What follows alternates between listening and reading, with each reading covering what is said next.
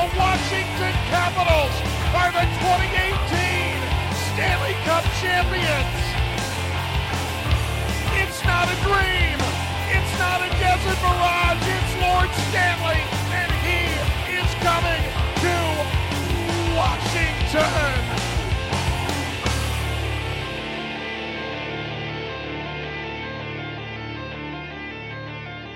Welcome back to Japers Rink Radio. I'm your host, Greg Young, and today we have a super exciting special guest. Uh, I think this might be one of the first people who works for the Greater Washington Capitals organization uh, on Japers Rink, and I'm really Japers Rink Radio, and I'm really excited to have on Emily Engel Natzke. Emily, how are you doing today? I'm great. How are you, Greg? I'm doing well. I'm doing well. So uh, first off, I want to say um, I just congratulations on being hired into one of uh, one of our like I think definitely my favorite minor league hockey team. I might be a little biased there, but also Hershey has an incredible amusement park. So there you go. Um, so Emily, uh, this is uh, I think your first time on. I'm guessing it definitely is your first time on Japers Rink Radio. So give people kind of a little bit of a bio. Where uh, where do you uh, where where have been your past stops in the uh, greater hockey world, and kind of what brought you to Hershey? Yeah, so I am located in Madison, Wisconsin. Uh, I've been here since 2014, um, and I've honestly I've been lucky enough to be here my entire I guess uh, hockey career in terms of earning a paycheck from hockey. Um, I went to school at the University of Colorado in Boulder and played club hockey there. Um, but I was lucky enough to come here to Madison and start out with the women's basketball team in 2014 into 2015, and then uh, moved over to the hockey side in the summer of 2015. Cool. And I, I, know that you've had a few different stops, uh, kind of on different levels. So, because I know that you've worked with uh, USA, the developmental team, right, or, or, or, kind of in that vein. So, have you uh, kind of just like aside from uh, working for Wisconsin, where, where else have you kind of been uh, been uh, kind of deployed? Yeah, so I started out. I mean, the whole reason I got into video coaching was an event called the World University Games, um, and so that was in 2013 I believe it's every two years and it's for club athletes around the world to come together. And it's kind of like a mini Olympics. Um, it's an awesome event. And my club coach at CU was an assistant coach for the women's hockey team in 2013. And she called me out of the blue one day and said they needed a video person for the World University Games and asked if I was interested. Um, so I said yes to two weeks in northern Italy. Don't know how you could turn that down. I would do that. Um, Sounds pretty nice. yeah. So particularly right now. Oh yeah, no kidding. Um, so that's kind of how I got introduced to this whole career. Um, and then I started doing the girls player development camps, which are held every summer in St. Cloud, Minnesota. I started doing that in 2015. Um, I was able to work with the U18 women's national team in 2017 into 2018, where we went to uh, Russia in January of 2018 uh, and won a gold medal, which was awesome. And then I, I guess you could say, got promoted to the women's national team um, in 2018 into 2019 and got to go to the uh, World Championships in Finland. Um, and be a part of probably one of the craziest gold medal games um, ever. Um, and, you know, so hockey's taken me all over the world, and I'm really lucky and grateful for that. Yeah. So I guess before we kind of dive into video coaching, and I have like a million questions I could ask you about that. I, I obviously COVID and COVID spikes are kind of at the top of the news right now, and uh, I know Wisconsin in particular has kind of been heavily hit. So Wisconsin is playing right now. How, but how has COVID kind of affected the way that uh, Wisconsin has kind of conducted both uh, kind of men's and women's hockey and athletics in general? Yeah, so things look a little different, obviously. Um, all the coaches who are on the ice are wearing masks. Um, athletes and staff are tested every day. Um, so we start our morning by going to get the nose swab. Um, oh, that's gotta be fun. Oh, it's you know what? It's just a great way to start your day. Have a cup of coffee and get your nose swabbed. Oh yeah. Um, so I think things just look a, a little different. Um, there's not as many people walking around the rinks that you would normally see um, and obviously no fans. So with the men's team, we were in South Bend to play Notre Dame last weekend, And normally they fill their building, and it's a really tough environment to play in. But there were no fans. Uh, a couple family members for each team, and then obviously the broadcast crew. But um, you know, things just look a little different. But you know, it's still hockey at the end of the day. Yeah. Yeah, and I mean the games. I think uh, from what I've gotten to see, they've they've been uh, they've been pretty uh, kind of look. I mean, obviously without fans, but I think things kind of look at least relatively normal. I mean, maybe a little scattershot, but obviously the first few games of the year are kind of going to look like that anyways, eh? Yeah, exactly. And you know, we've been practicing for so long. I mean, these guys have been practicing against each other for months now. So honestly, I think they were just so glad to play somebody else instead of practicing that uh, the intensity and the pace of play was outstanding. Yeah. So okay, so let's let's dive into to video and coaching, because uh, this is something that I am very excited to get to ask you because I, as a geeky hockey fan, have lots of geeky hockey questions. But before I go into that, I guess kind of describe a little bit of, I guess maybe I'll ask it this way.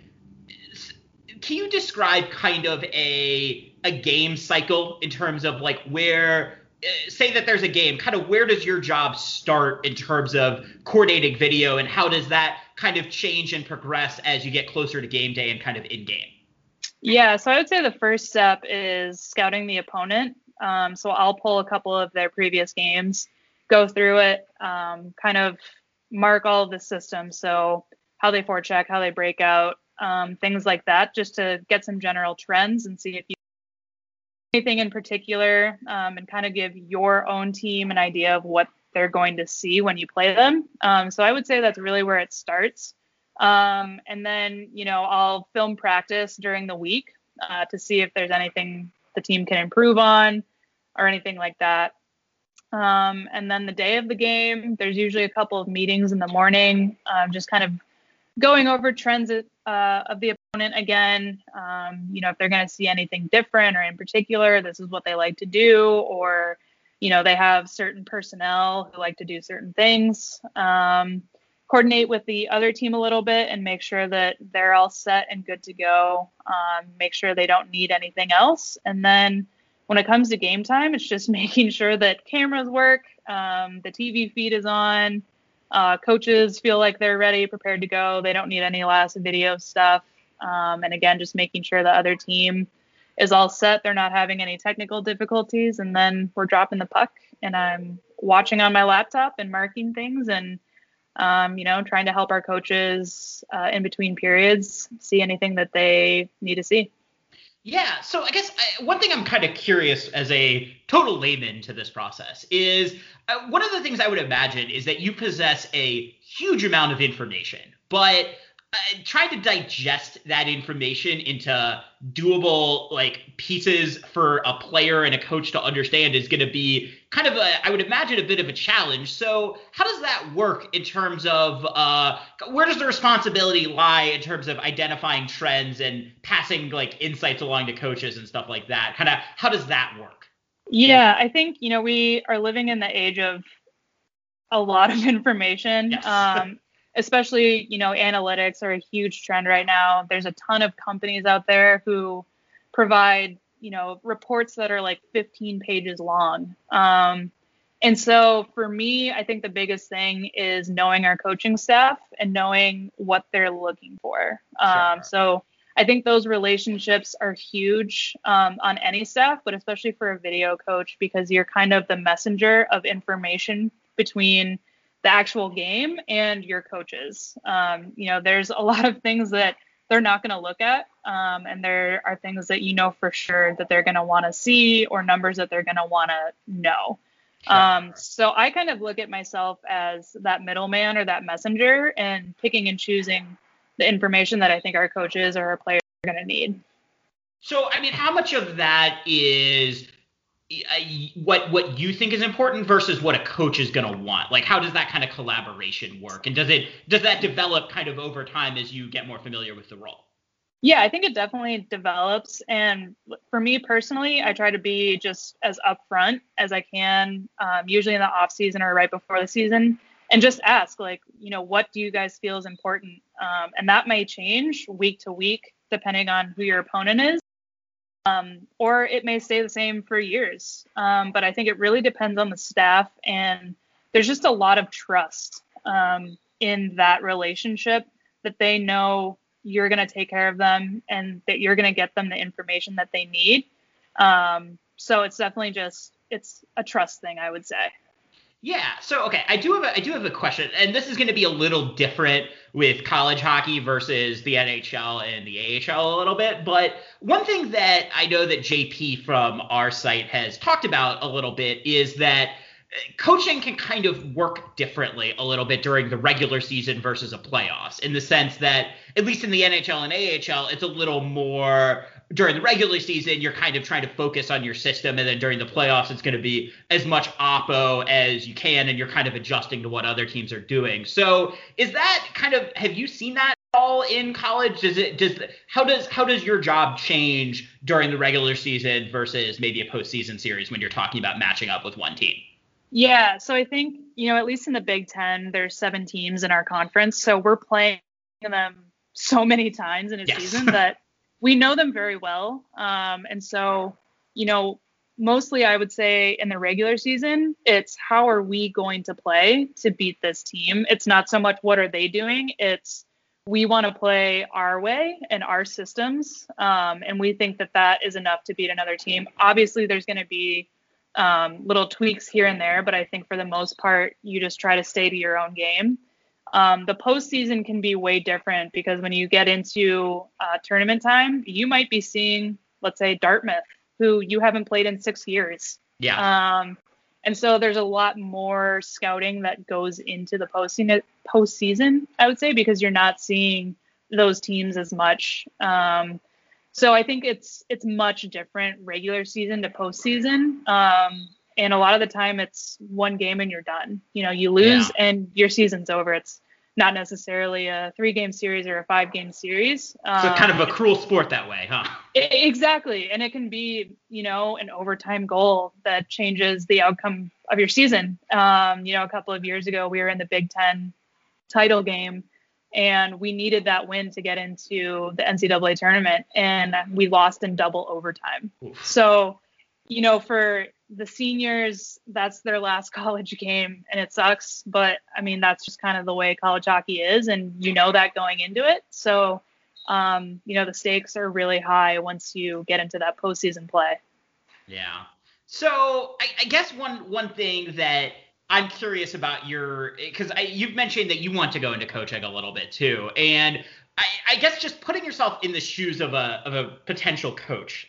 What do you what would you say is you're trying to give all of this massive amount of information to players. So how do you make that bite size? Like what is what are some of the how do you make it so that the information that players getting isn't overwhelming, particularly in a sport that is as fast moving and as kind of free flowing as hockey can be. Yeah, I think first of all you have to recognize who your players are. So, you know, at the college level, they're 18 to 22, 23 years old, um, and the attention span is not going to be very long. Sure. Um, you know, everything that we ingest nowadays online is 60 seconds or it's 30 seconds. And so I think when you're trying to put information together, you find a sample size that really shows, at least in terms of video, what you're trying to get across. And it might be two or three examples, but it clearly shows, okay, this is what this team is doing. This is how they forecheck. Here's three clear examples of what you can expect. Um, so I think it's just trying to find those pieces of information that really get the message across and just kind of hammering home those bite size um, pieces of information. Yeah. So, okay. I, I, have two more questions for you, then we're going to take a quick break. Um, I guess I'm really curious about how, let's say it's like a random Saturday night, and Emily, you turn on a hockey game just to watch it. How are you going to be how do you process hockey games at this point, kind of given your knowledge of video and tactic? What are just some of the things that you maybe would notice that uh, maybe a more casual fan might not? Yeah, I don't know if I can ever watch a game as just a casual fan anymore.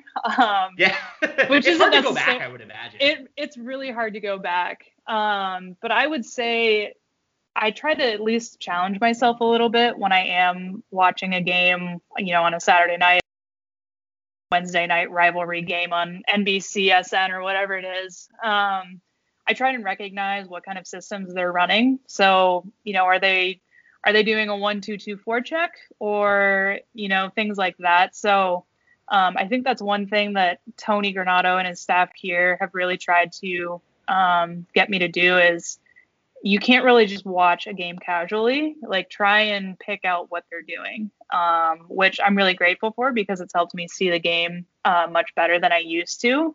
Um, so I would just say, you know, you try and find out those systems. You know, you look at their special teams and try and see how they dissect a PK type of thing. So there's no casual viewing anymore for me. well, I mean, I, would, the, the, I, guess the good part is you're you're doing your job when you just watch hockey in a way, which is kind of kind of cool, I would imagine. Um, so I, I, guess my kind of we're I'm gonna ask one more question. We're gonna take a quick break, and then I I'm gonna ask Emily all kind. Of, I'm gonna bust out the hockey plays and strategies book and ask Emily some some questions. Uh, but uh, I guess before that, um, so you you have a new job with the Hershey Bears, and I'm kind of curious, how is that job gonna be what you do now versus is there any kind of other aspects to it that are maybe gonna be a little different for you to learn? I think it's going to be just more video heavy, which I'm really looking forward to. Um, I think anybody who works in college will tell you you wear a lot of hats. Um, you know, so I'm not just a video coach. Um, you know, I'm helping creating stuff to send to recruits, or I'm helping keep together our alumni database. Um, and so, you know, at the college level, you're wearing a ton of hats, and that's not to say that that won't happen in Hershey too. Um, but kind of the idea that I've been given is it's video like you are a video coach um, so i'm really looking forward to that and really getting to focus in on that um, that aspect of it for sure Cool. All right. Well, we're going to take a quick break, and then on the other side, I am going to ask Emily my. I'm going to unload the the podcaster's notebook of geeky hockey questions. So uh, stay tuned. Welcome back to Japers Rink Radio. I'm still here with Emily, and Emily, I have a few questions that I am really curious to hear because you're you're a unique hockey mind, and I'm really excited to get to ask you some questions about kind of just more t- on the tactical level. So one thing that I've noticed we've seen hockey wide is an increased involvement in defensemen in the flow of play. It seems like we're kind of away from the age of the stay-at-home defenseman, and we're all kind of living in a Quinn Hughes-ish world where defense. And I, I, say that as a Washington Capitals fan, who we have players like John Carlson and Dmitry Orlov who are regularly hopping into play too. So is that something you expect to con- to continue, or how much does a maybe a pinching strategy with a defenseman get to change based on the different coaching uh, schemes? Yeah, I think it's definitely something you see at all levels now too. Um, you know, it's getting all five players involved. So, you know, whether that's jumping into a rush or, you know, somehow a defenseman finds himself as the first forechecker, and so they're in on the forecheck. Um, but I think it's a really exciting kind of development for defensemen. Um, you know, they're much more involved in the offensive side of play. And I think it makes it really hard for opposing teams when you have a defenseman like Dmitry Orlov or Quinn Hughes who can make your life difficult because they will jump into the play. Um, and it completely changes the way that teams play in their defensive zone. Um, so it creates a lot more opportunity for scoring. And I think everyone will agree. Uh, fans love to see goals. So yes. um, I I don't see that trend going away. I see you know it only continuing or getting better honestly yeah so i, I guess I, to kind of build off of that uh, we've been in the nhl world living with the trap for a very long time and uh, I'm sure remnants of that have con- have gotten onto college. But at least from what I've seen at, at Michigan, college the college hockey seems a little more free flowing, and it seems like the NHL is slowly maybe starting to ease its way into wide open hockey. So I guess I'm kind of curious how you think of something like the trap, and do you see it maybe diminishing, developing? Like, kind of how do you see something like that working in, as you kind of develop uh, your hockey knowledge?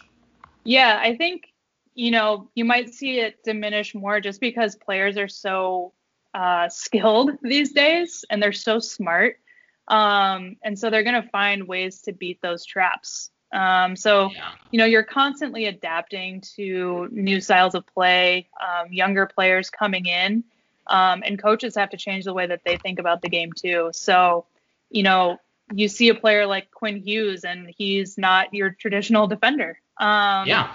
you know, and so, you know, on the same side, like you have forwards coming in doing things that wouldn't have happened 10 or 15 years ago, just skill level wise. So, um, you know, I don't know whether you see that diminish or you just see it change and evolve, but um, you know, with the style of players that are coming in, different sizes, um, a lot of skill. The skating ability is getting much better. The game is faster. Um, excuse me. I think you just you see that change. Yeah.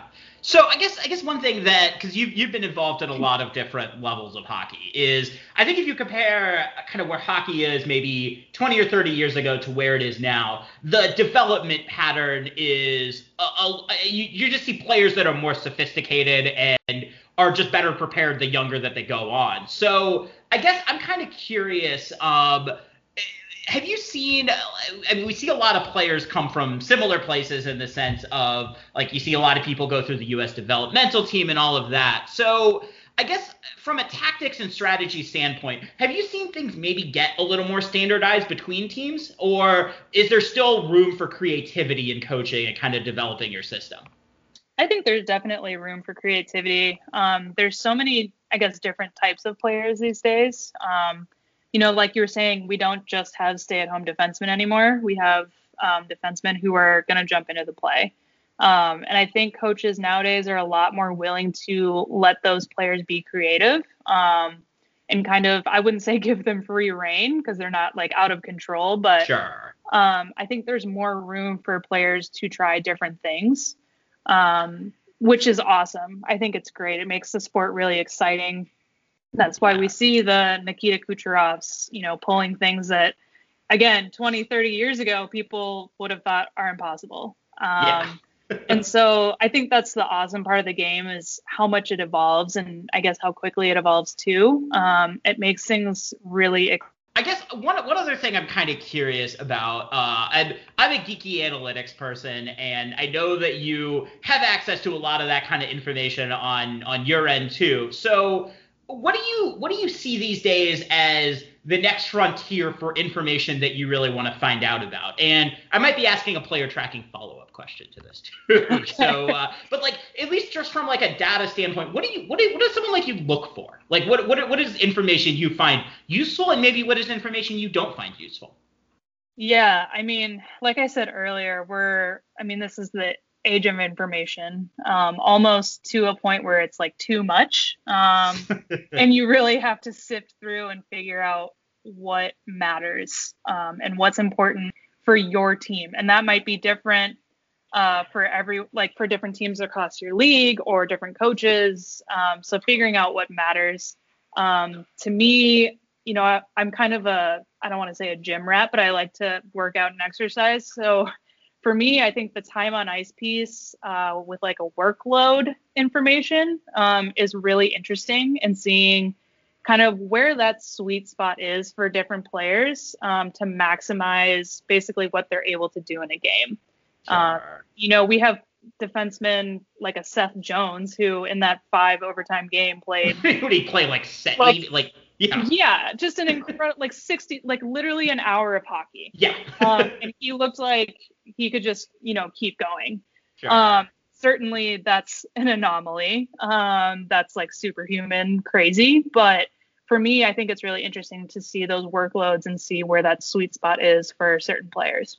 Yeah, that's and uh, so I guess I'll, I'll follow up with this on player tracking. And I think that as a person that does not work in an organization, I'm kind of curious, uh, at least from my standpoint, on what is the information I'm going to be able to get and what am I not. But I guess you're going to come at this from a different perspective because you're going to have access to information that I could only dream of, at least from a player tracking standpoint. So, I, without without going, I guess, too into specifics, what are you hoping for player tracking to look like, and what do you think would be useful to glean from it and not? Oh man, I mean, uh, there's honestly so much information available. Um, I don't even know what I would add to it, to be completely honest. I mean, there's heat mapping, which is available now. Um, you know, there's all sorts of different equations and mathematics that I am not good at that goes into it. Uh, Me neither, so you're fine. yeah, that's why there's people who literally are, you know, mathematicians who are getting into this stuff. Um, so, you know, it's hard because a lot of coaches might have kind of that old school mindset of like, I don't need analytics, you know, like this seeing eye test is good enough for me. Um, and so right now for me at Wisconsin, we're we're definitely in between. We're not totally in the old school point of view, but we're also not using analytics a ton. Um, we're kind of starting to delve into it a little bit and find out, like I said earlier, what really matters to us. Um, but I mean, there's so many different companies out there who all they do is player analytic reports. Um, and you look, like I said, it can be a 15 page report and you're trying yeah. to figure out, okay, what's important here. So, what I are the honestly, two bullets that we need to pass on to our players or whatever? Correct, correct. Or even your coaching staff, you know, sure. like there's so many things to think about. You don't really want to add to that um, unless you think it's really, really important. So, in terms of player tracking, I don't know I guess where it could go. Um, you know, I spoke with someone else. I think it was Mike Vogel, just talking about virtual reality aspect, which could come into play, you know, in the next couple of years. That's um, I think it would be awesome. Yeah. So whether that actually happens, I'm not sure, but I think just in terms of like visualization for a player, um, it could be really beneficial. So I'm a total tech nerd. Like I love all this stuff, but sometimes I'm like I don't know where it could go from here, which is exciting. Because yeah, someone out there is like, "Oh, I have an idea," and then they make it happen. Yeah, and I think we're we're kind of at a exciting point in hockey analytics in a way because I think you look at something and it's so sophisticated and you look at it you're like okay i'm sure there's ways we can develop baseball analytics like particularly with defense but it, it, it's at I think a further point in a lot of ways than hockey, and also some of that is going to, of course, be that I think baseball is much more, I think, digestible from an analytic standpoint than hockey might be, which is a little more free flowing of a sport. But I don't know, at least to me, it seems like we're kind of at a exciting point as just a hockey fan and researcher, as there's just a lot of things that we still have to discover. Oh, absolutely. I mean, I'm sitting here thinking like, God, what what could we add? Um, and there's there's so many, I guess, intangibles and variables that maybe you're not able to measure. Um, you know, you can't really measure a player's effort on a certain yes. play, um, and things like that. And then you put in the variable of matchups. Um, so you know, baseball is very stop and go, obviously, um, and I think a sport like hockey where there's so much going on, you have so many variables, um, it can be really hard to, I guess, put a number on certain things. But I think that's probably where the door is open, is trying to, um, I guess, put numbers to those different intangibles.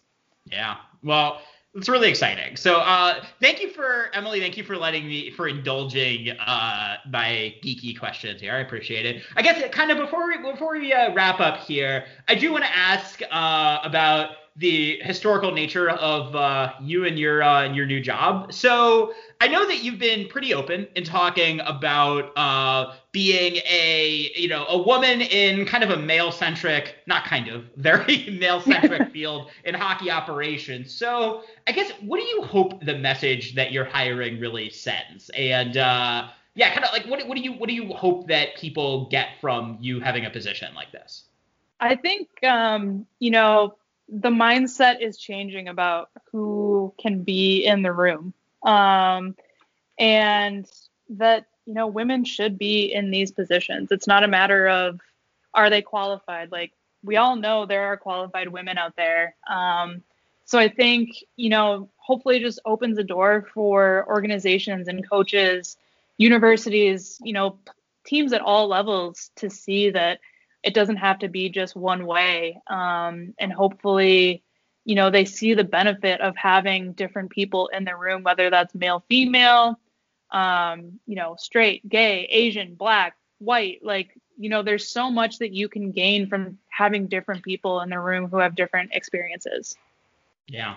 That's uh, I think that's I, that seems as good of a message as any to close on. Uh, and yeah, I would definitely echo that we we need more women and particularly we need more LGBT voices in hockey. So yay, we have we have we have one more that's uh, that's developing up the ranks here a little bit. So Emily, this was amazing. Thank you so much for coming on. Um, where I, I, normally I ask because we have media people on, where can people find your stuff? But uh, I guess uh, I don't know, like uh, if. It, where where uh, where where are you at on the uh, on the social medias or whatever? Yeah, um, I'm I'm definitely on Twitter. Um, I think my handle is Emily Angle underscore UW or something like that. That is correct, um, I believe. Yeah. awesome. I whew, passed that test. Um, there you go. I'm, I'm, also on Instagram as well. Um, I think my handle is Emily KE30. Um, but those are two places that I like to post and kind of share things that are going on. Yeah. All right. Well, and uh, th- thank you so much for Emily to coming on the show. If you like the uh, if you like Japers Rink Radio, please rate, rate, subscribe, review. Uh, I think we are um, we're second actually i believe now to the uh, the washington capitals itself podcast in terms of uh, terms of uh, ratings and reviews online. So um, if you like like i said if you like the show please rate rate subscribe review. You can follow me at greg y underscore jr you can follow the amazing person who will remain unnamed who runs the uh, the japers rink radio twitter which you can find it at japers rink radio. And uh, thank you just so much for emily for uh, coming on. Thanks for having me